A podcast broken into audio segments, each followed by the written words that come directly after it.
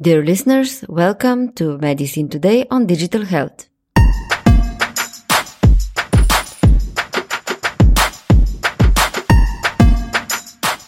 Investments in digital health are rising. 8 billion US dollars were invested last year.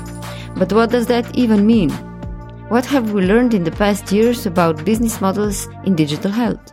What works and what not?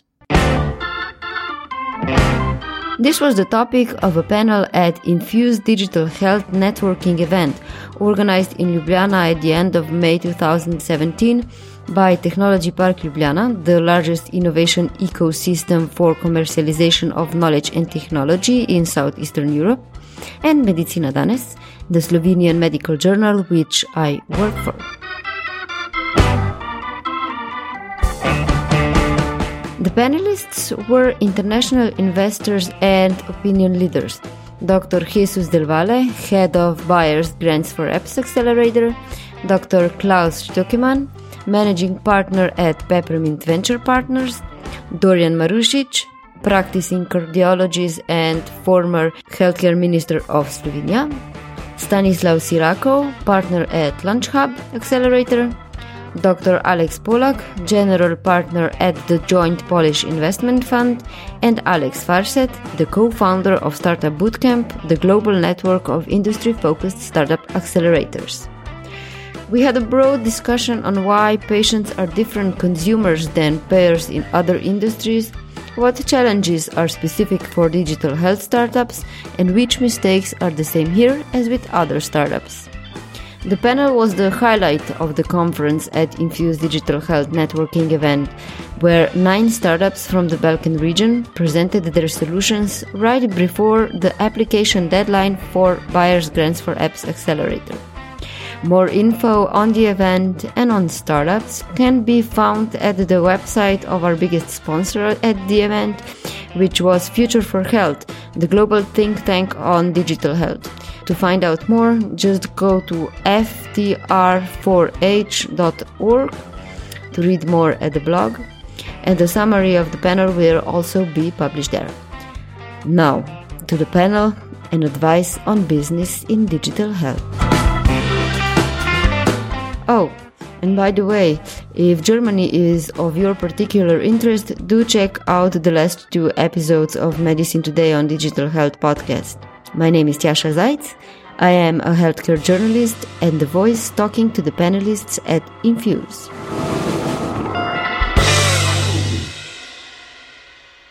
When it comes to funding, all industries actually look like a zoo. You know, we have dinosaurs, we have unicorns, we have dragons.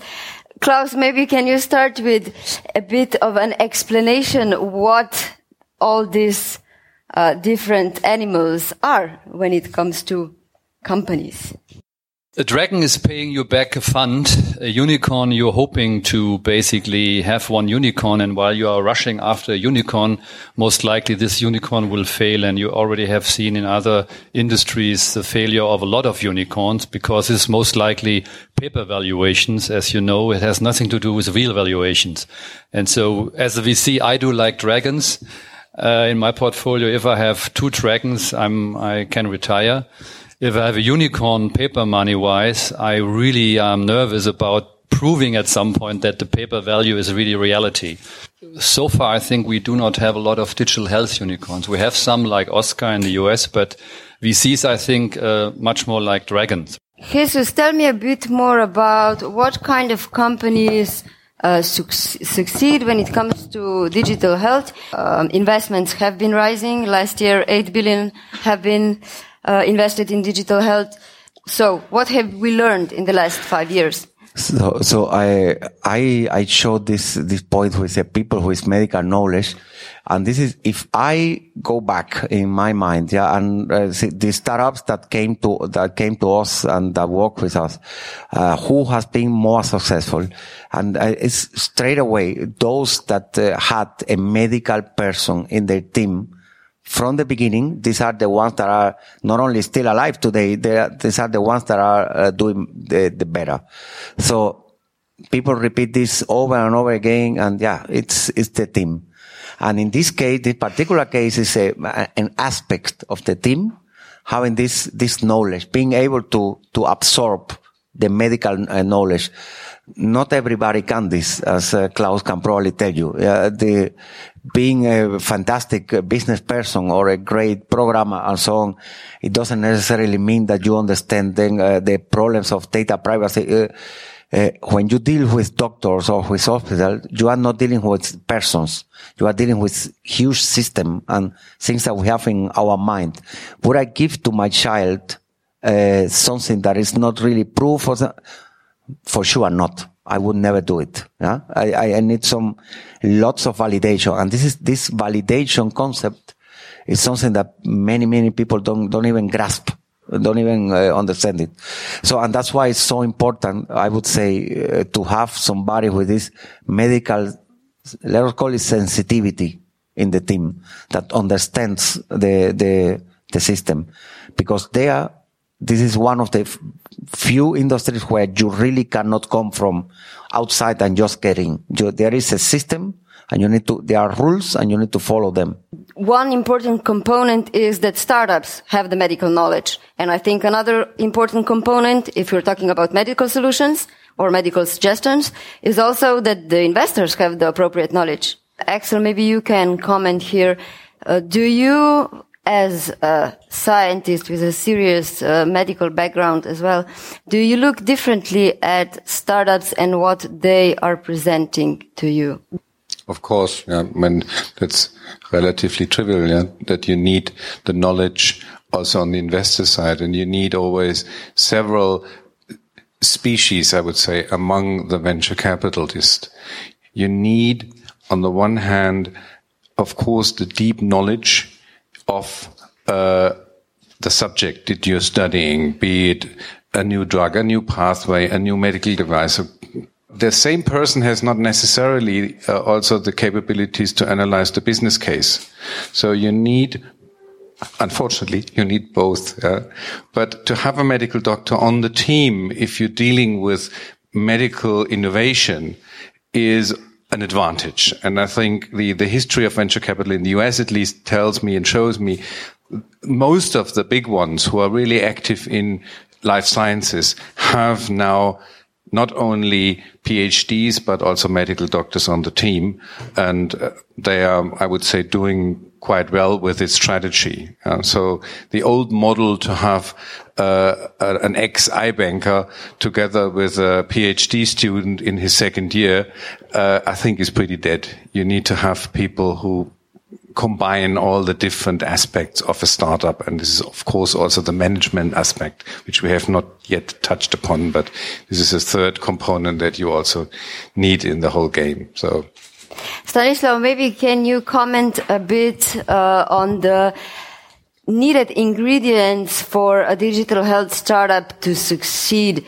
We were talking prior to the conference a bit on this topic. You know, every area is a bit specific. Everyone says that their area is special or more complicated, and you kind of disagreed with this. So what does every startup need or in what sense do you think digital health does not differ from other industries?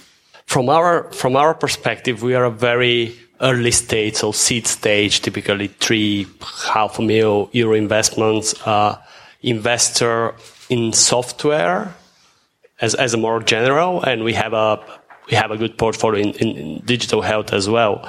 And at this stage, it's it's it's all about the founders. Um, and I would I would completely back up on what Jesus said that for entering into a complex theme like like digital health.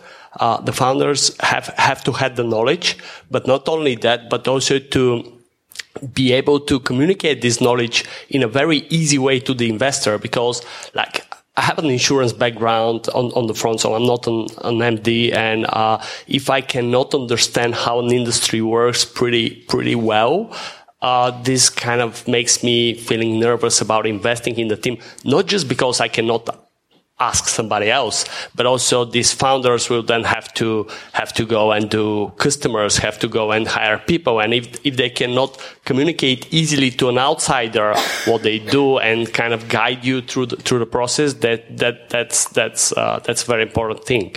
And, and what, what I share with you today was that um, I, I, I hate what when people are having this we are different mentality. So saying because we are in, in, in, in digital health, which is overly regulated, and um, uh, I'm kind of an MD, which know all these like details and complications. These general models does not apply to us.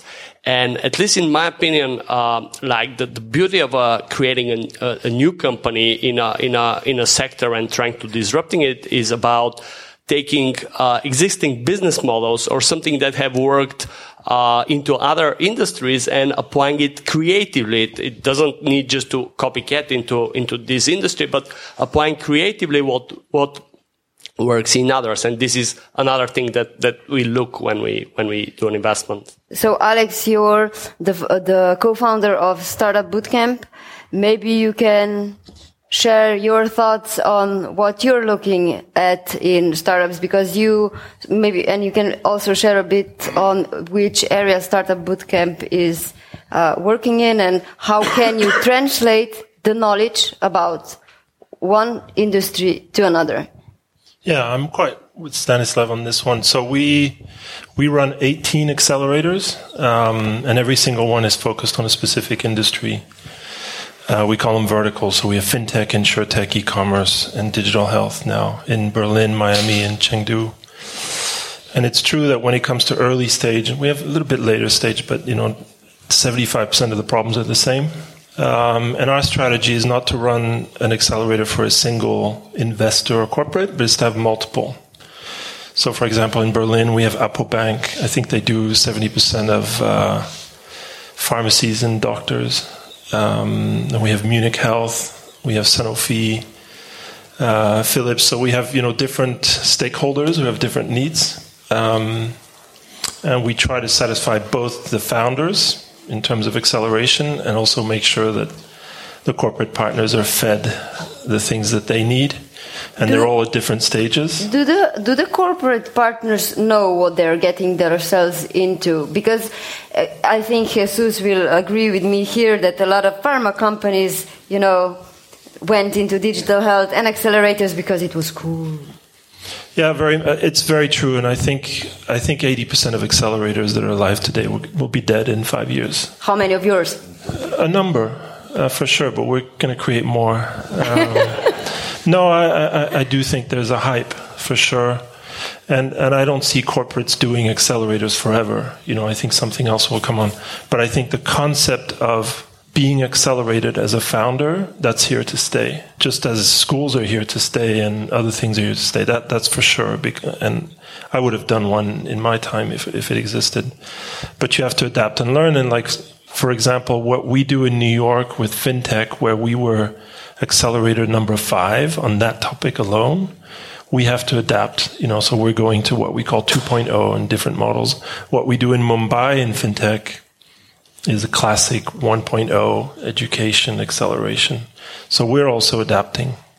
Dorjan, can you comment a bit on the following question? When it comes to attracting investments, it's often said that it's all about meeting the right person at the right time, at the right place, because an investor has to stay with the startup for a long time. And then if we go a step further and want to translate these solutions in the healthcare system, usually the legislator, the ministry, the payer, everybody knows each other. So we have the right people meeting themselves constantly. Why is change in practice so slow? So one of the main problems of the national level is there should be a national strategic plan or action plan or something like like that that uh, everybody should follow. The second extreme important thing is that uh, for sure digitalization of the healthcare system is too slow. So we should reach an let's say an optimal level where there will, will be space for startups.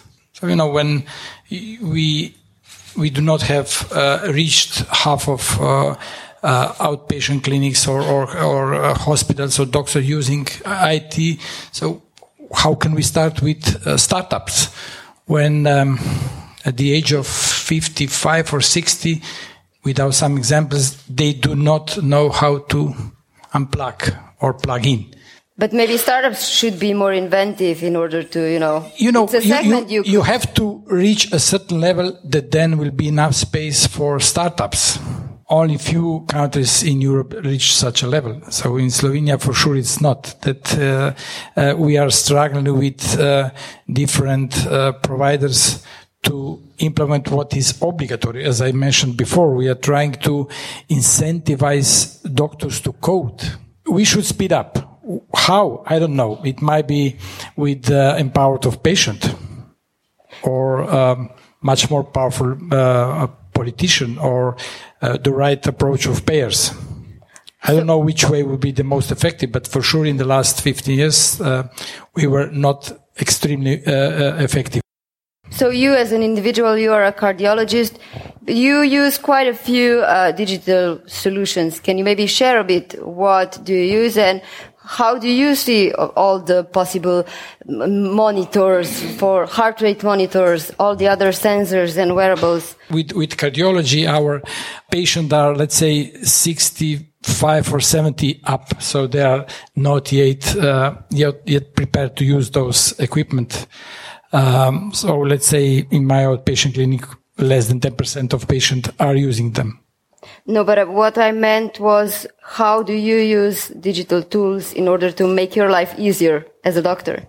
Ah, to make, uh, to decrease the number of services for sure. So let's say beside being not incentivized by health insurance fund, I'm, I'm regularly using, uh, IT Email? emails, yeah, Gmail or whatever, just to chat, whatever, whatever, whoever is prepared to avoid coming to outpatient is, uh, I'm delighted to, to chat with him or her. If you will admit that you are IT, uh, let's say, open mind, then I will give you my personal email so we, we can chat whatever. And, uh, I'm not using Tweet, but I'm extremely fast in uh, replying emails. So it's like a few minutes. Wherever I am, I'm plugged in and uh, I can chat with them and discuss with them. What about data privacy, cybersecurity? They don't care. They don't care. Who doesn't care? Patients? Patient, they don't care. And you? Me neither. Because if they, So if you're they, not going to be a health minister anymore. No, I don't know. You never know. But you know, it's it's it's uh, it's uh, interaction in between me and patient. I always explain that, you know, you know me, you know who I was, I know that I was in the legislation, blah, blah, blah. You know, I have to ask you, whatever you want, just help me. Till today, nobody denied me, and I'm using the simplest methods.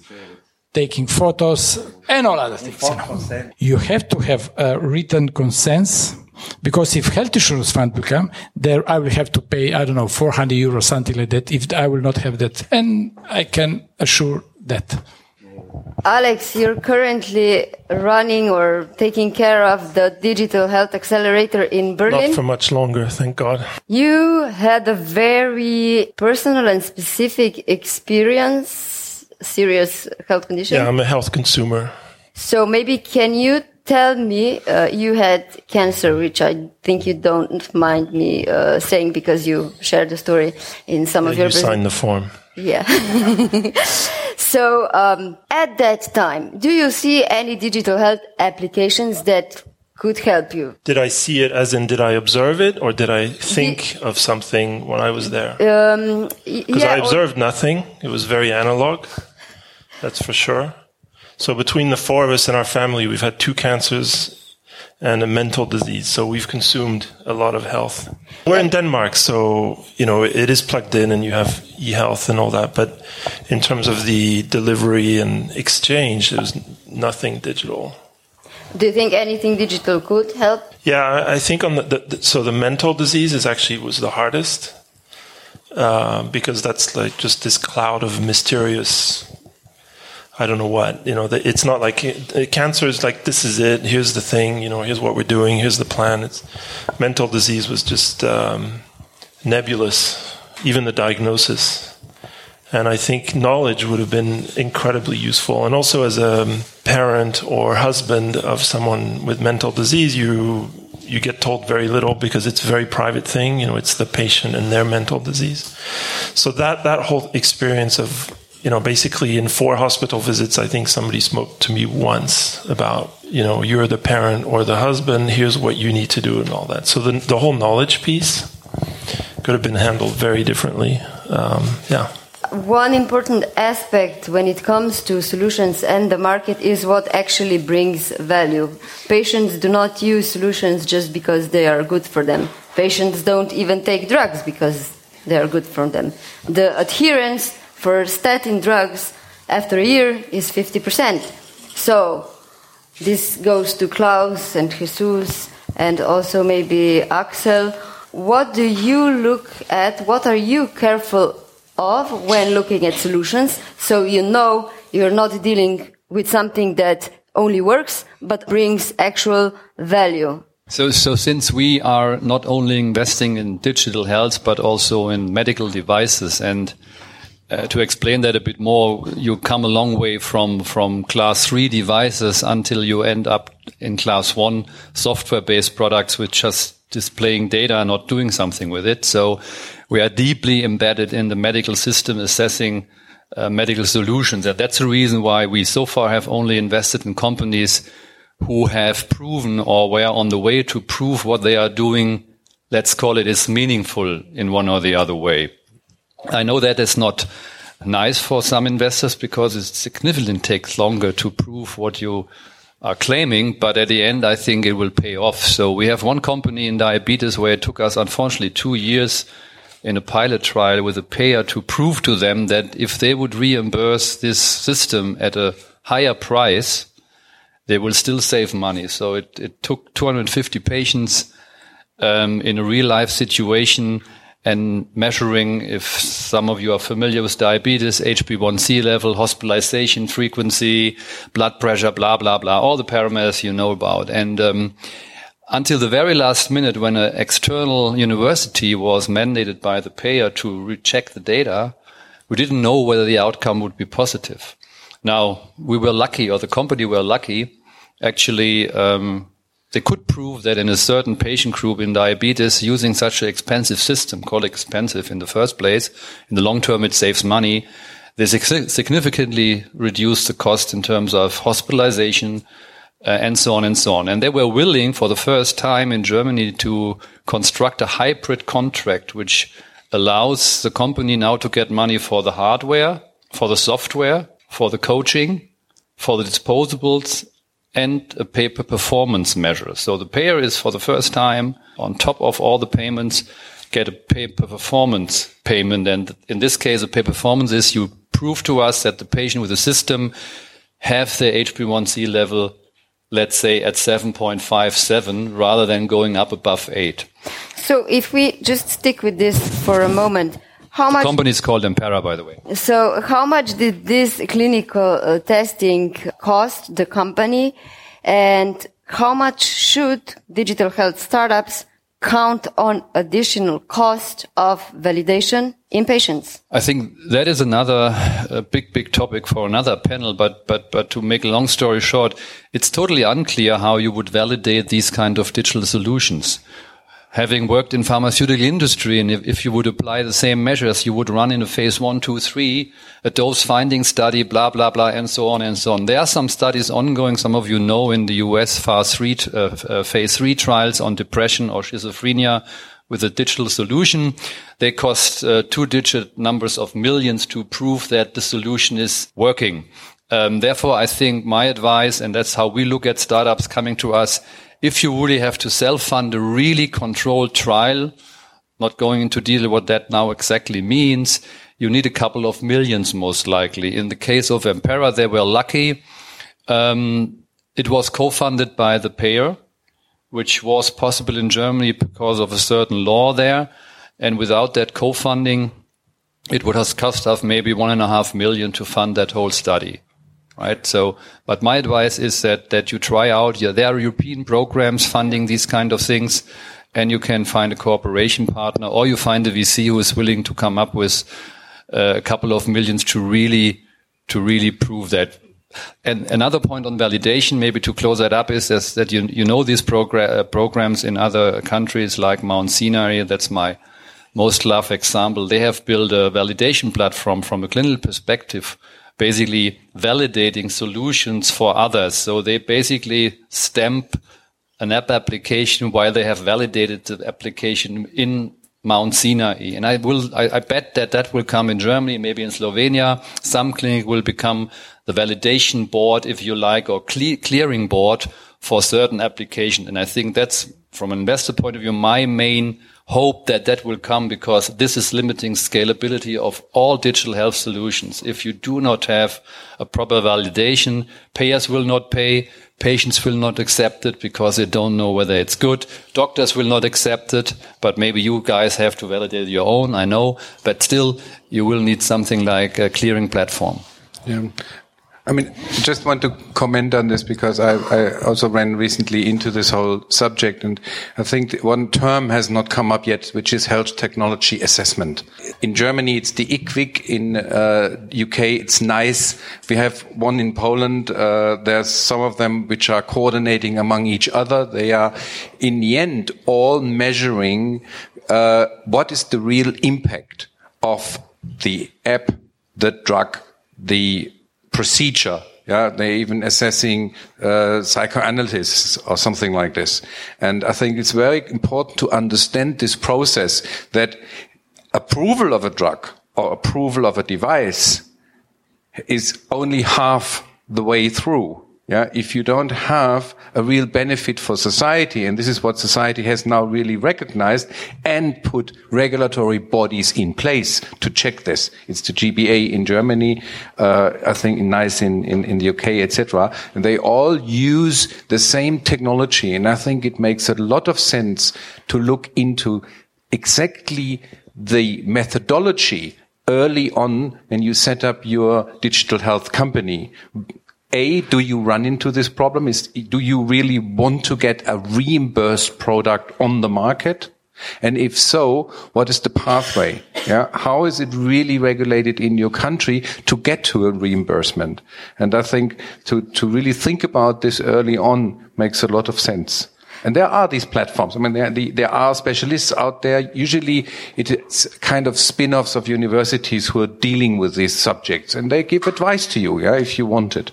And then you can make up your mind whether it makes sense and how much it will cost. So we are asking our startups from the beginning these specific questions. So Jesus, two years ago you said 80% of startups die after two years. Do you still agree with that? Uh, yes, uh, absolutely. I mean, you see it all the time, and sometimes not like dying. It's like they pivot and they convert into, into something different, right? And they and, resurface, come yes, from the dead, and they have for a name and so on. All of a sudden, they tell to, ah, we now have a new name, and you have, uh, but the old email address. I have I have taken everything. Yeah, really.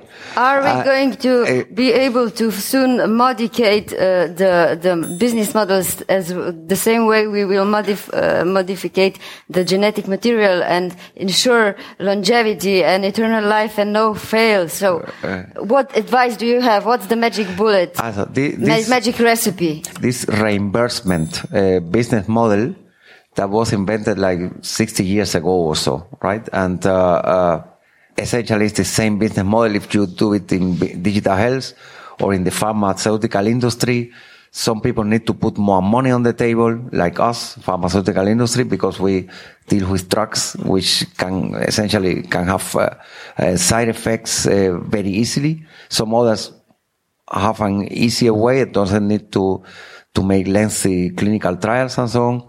Uh, but essentially it's the same business model and that uh, it has been for, many, many years. Uh, the business models don't change as quick as technology by far and away. Yeah. By really by far and away.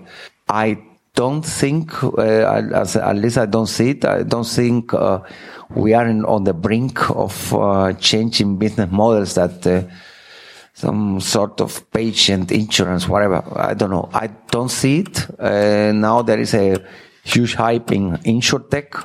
Maybe something comes from there. I don't think so.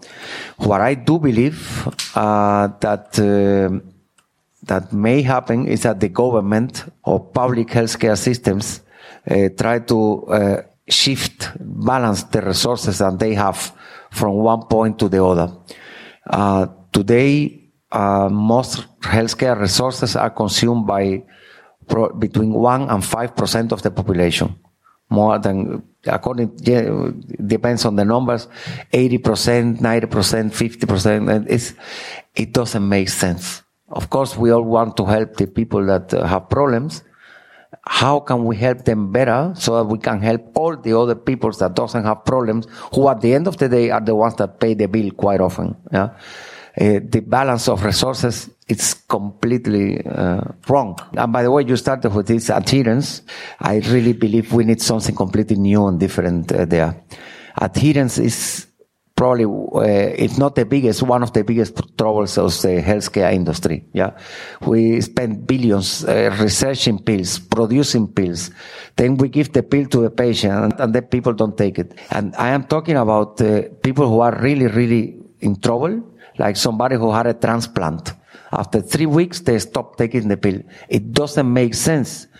You are going to reject the kidney or the, or your hand or whatever, and they don't take the pill. It, what it tells me is this is human nature. We cannot change it. We need something new. We need something basically completely different. Pill reminders and pill box and so is not gonna make it. The pharmaceutical industry one, 100 years ago invented pills.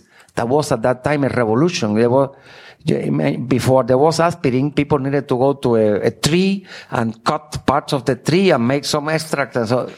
And all of a sudden, they take this, bang, and you have no headache anymore. That was at that time uh, fascinating. 100 years later, we need something new.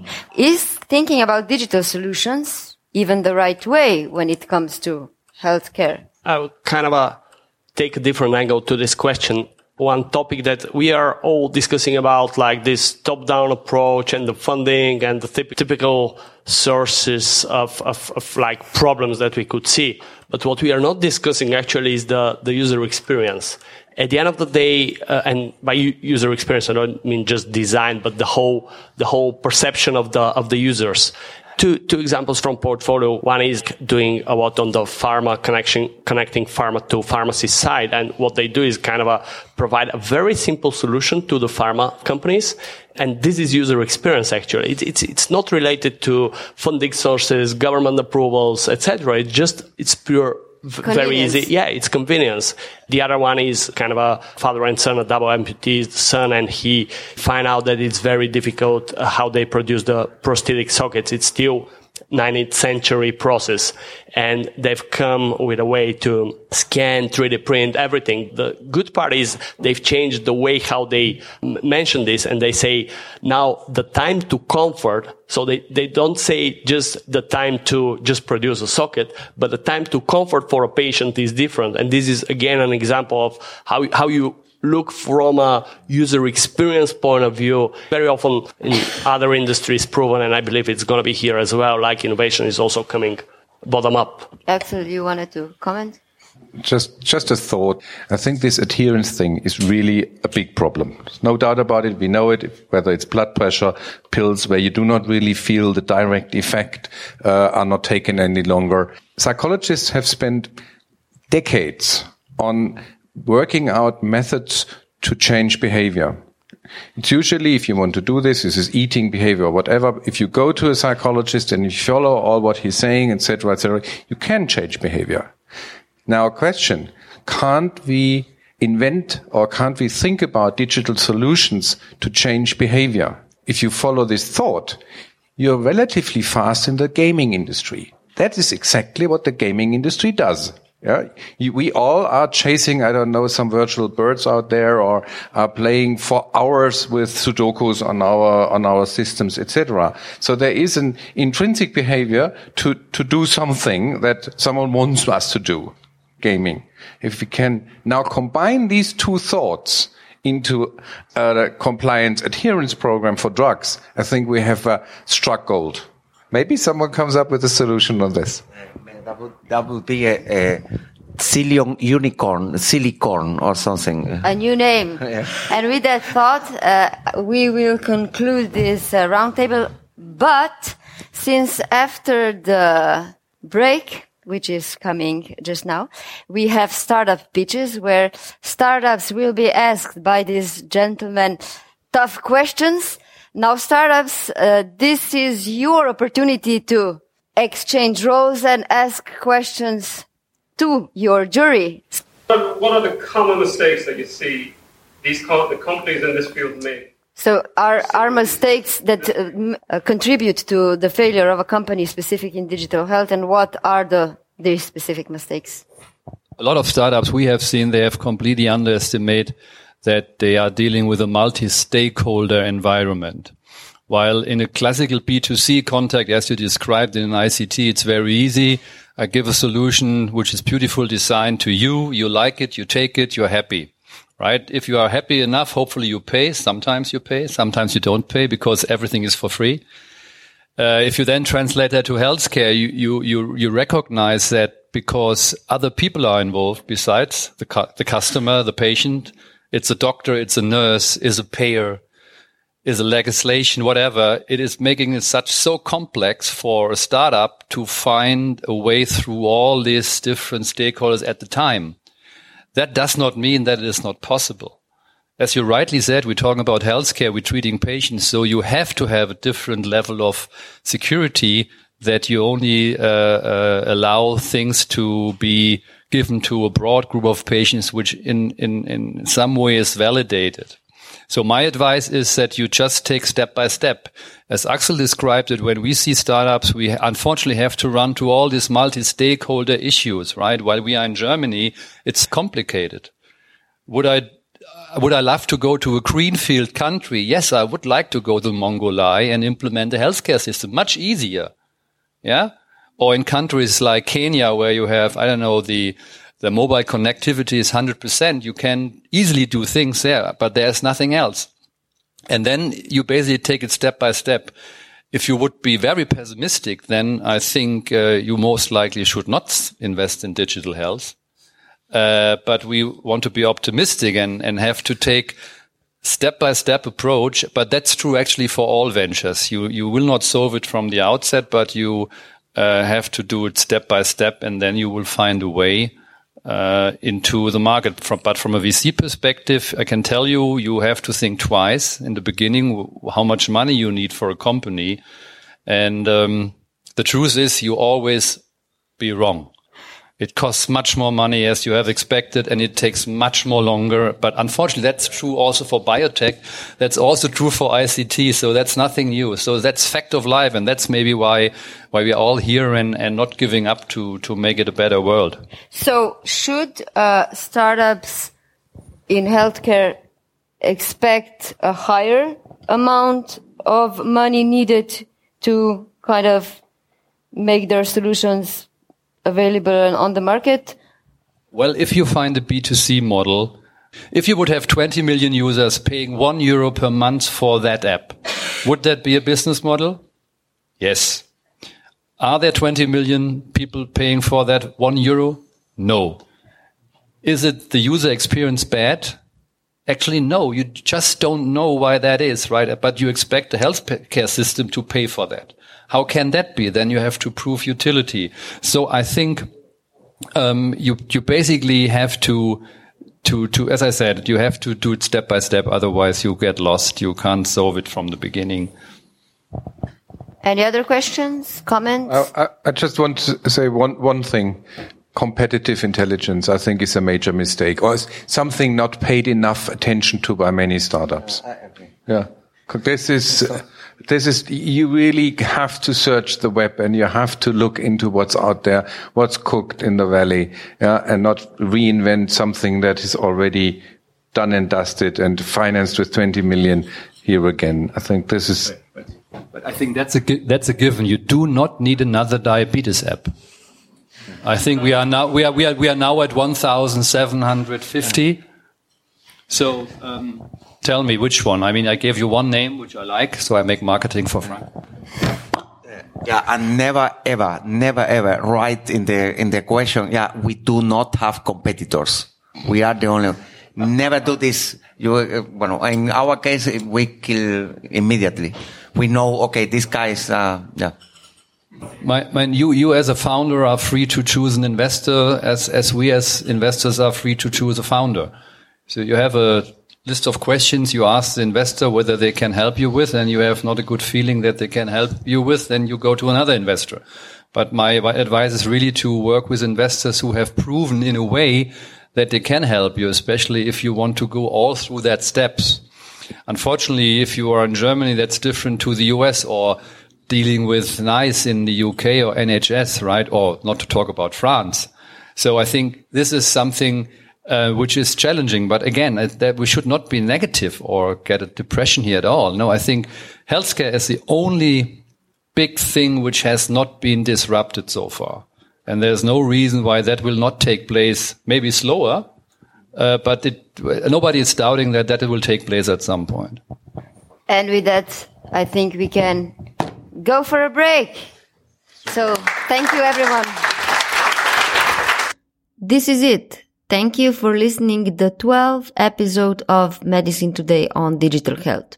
To find out more, go to iTunes and subscribe to the podcast. Learn about genetic testing, IT in healthcare, how to succeed in the US, India, and many other things. Stay tuned.